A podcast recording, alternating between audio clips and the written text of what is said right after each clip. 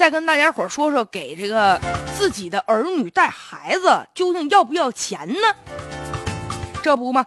三十四岁的合肥市民朱女士啊，他们家有俩孩子啊，大宝今年五岁了，二宝今年两岁了。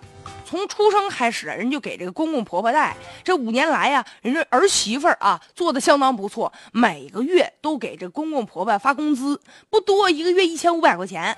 去年呢，人主动给涨价了，涨到两千块钱，而且孩子的生活费用另外再给支付。哎，对于这样的情况，你看哈，大家说法还不太一致呢。有一些人呢就点赞说这哟真不错，你看你这儿媳妇儿哈，知冷知热的，人知道感恩呢。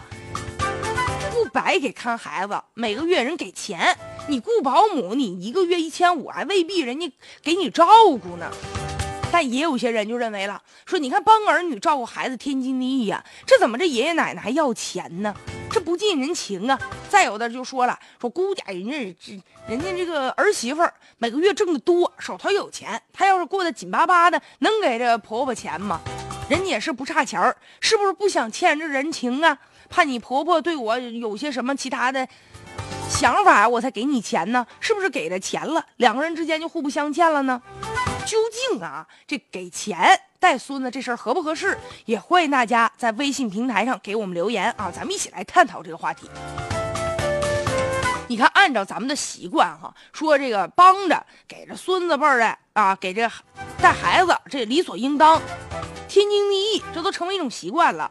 而且呢，有一些老人确实也考虑到儿女不容易。哎呦我天，我还管他要钱，他不张嘴管我要钱不错了。我给他带孩子，我搭多少钱怎么不说呢？甚至有的，哎呀，就觉得好像啊，我不仅不能要钱，要钱我还怕人讲究我。其实则不然，咱们应该转变一下思路了。老人呢，帮着带孩子，这不是应当应分的。现在呢，有近将近七成的年轻人就把这孩子给父母带了，而且有百分之七十五的年轻人一毛不拔啊。但是呢，咱们国家法律规定了，父母对待子女，你有抚养的责任和义务。但是这个责任和义务并不是爷爷奶奶、外公外婆的。老人呢，从法律上就没有责任帮你带孩子，而且人家的劳动也是一种付出啊。那带孩子多累多辛苦啊，而且万一有个磕碰呢，他是个精细的活儿啊。所以说呀，有偿给这个下一辈儿带孩子，其实啊，这是一个非常正确的一个选择，让老人的付出呢，能够，哎，有所这个劳动价值的体现。